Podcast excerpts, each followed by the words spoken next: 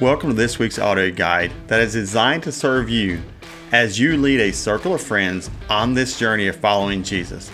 This resource is intended to help you leverage the weekly conversation guides so that you and your friends can have engaging conversations around God's Word, and ultimately, so that you can better experience life with Jesus. Let's get started. Hey there, and welcome to week eight of our Leader Conversation Guide. Hope by now you're very familiar with uh, the flow of our conversation guides. Remember, you've got the, uh, the reflection time where you're thinking about, hey, how have I engaged with uh, with God's word this past week based on what we talked about last week? It really is critical as we learn uh, God's word. We don't just learn it for knowledge acquisition; we learn it for life application.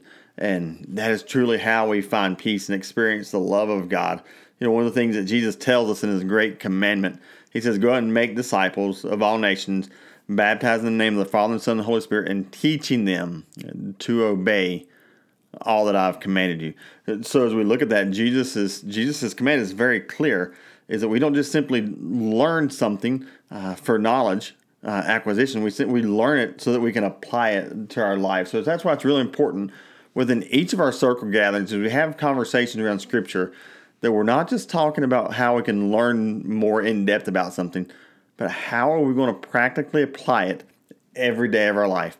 Another thing I just want to simply remind you of is really make sure that each week we're taking time to lift up one another in prayer. We've talked about how that we have these three movements of communion, community, and commission of up in and out. We have this communion with God, we have communion with believers, and we have we're on co-mission with the Holy Spirit to take the hope of Jesus Christ into our communities.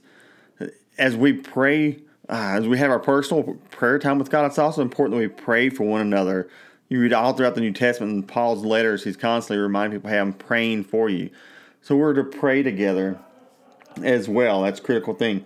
Another thing I just want to remind you of is that maybe you might want to begin considering how you will stay connected during the holiday holiday season. The holiday season is very busy for everyone, and so you may not uh, have there may not be a season where you're going to connect every single week. But maybe think about now. Maybe you want to get together at the first of December again, or maybe uh, maybe you want to begin thinking about this out movement.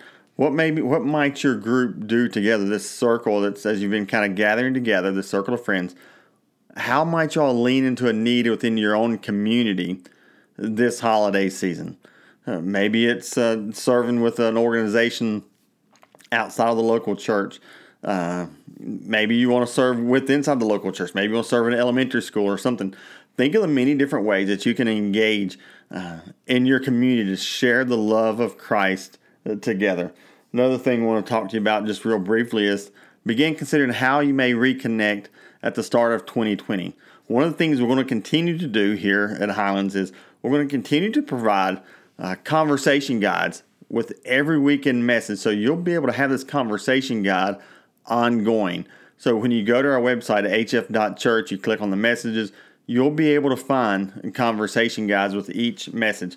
If you can't find them, please make sure you let us know. Get with your campus pastor or your uh, circle coordinator at your campus, and they'll be happy to help you find those online as well. And as you begin to close out this final week, just remember to think about how we're going to personally live out these three movements in our life. Because as we are following uh, Christ, when we think about what God has called us to, we're imperfect people, embracing imperfect people to experience life with Jesus. If we're going to experience life with Jesus, we're going to begin leaning into these three movements that make up this rhythm to Jesus' life that we all have communion with God. We've got this up movement where we're worshiping God, we're spending time with God in prayer. It helps us to know God more fully. Then we also have this community, it's this in movement where that we're connected with community so that one that we are that we're providing care for others. Scripture tells us that we are to bear one another's burdens. We're to to support each other and to provide care and support.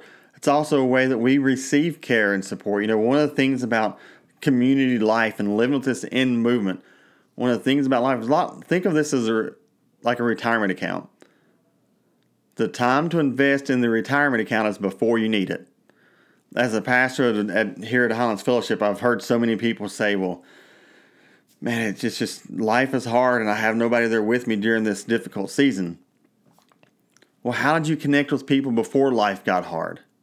So we invest in these relationships now so that when life becomes difficult, when when we're all in this season, that we're connected with a community of people who are there to gather around us, that that's there to lend us support and care in these seasons.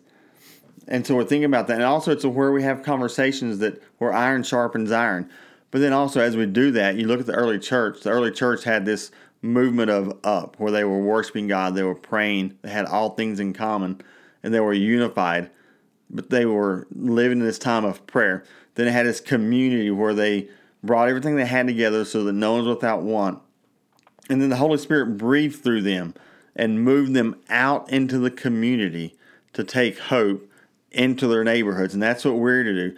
So begin thinking also about what has God broken your heart for in your community? When you look at your own community, really begin praying about it and thinking about this. What do I look like in my community? Think that is not okay. It's not okay that um, they, there are um, shut-ins within our community that, that have limited interaction with people. It's not okay that there's kids going hungry. It's not okay that there's children that has maybe they need some help with education in school, whatever it may be. What breaks your heart and what are you willing to step into? What are you allowing God to, to nudge you to make a difference in the life of others? Hey, we love you. Thank you for being on this journey with us as we are imperfect people, embracing imperfect people to experience life with Jesus.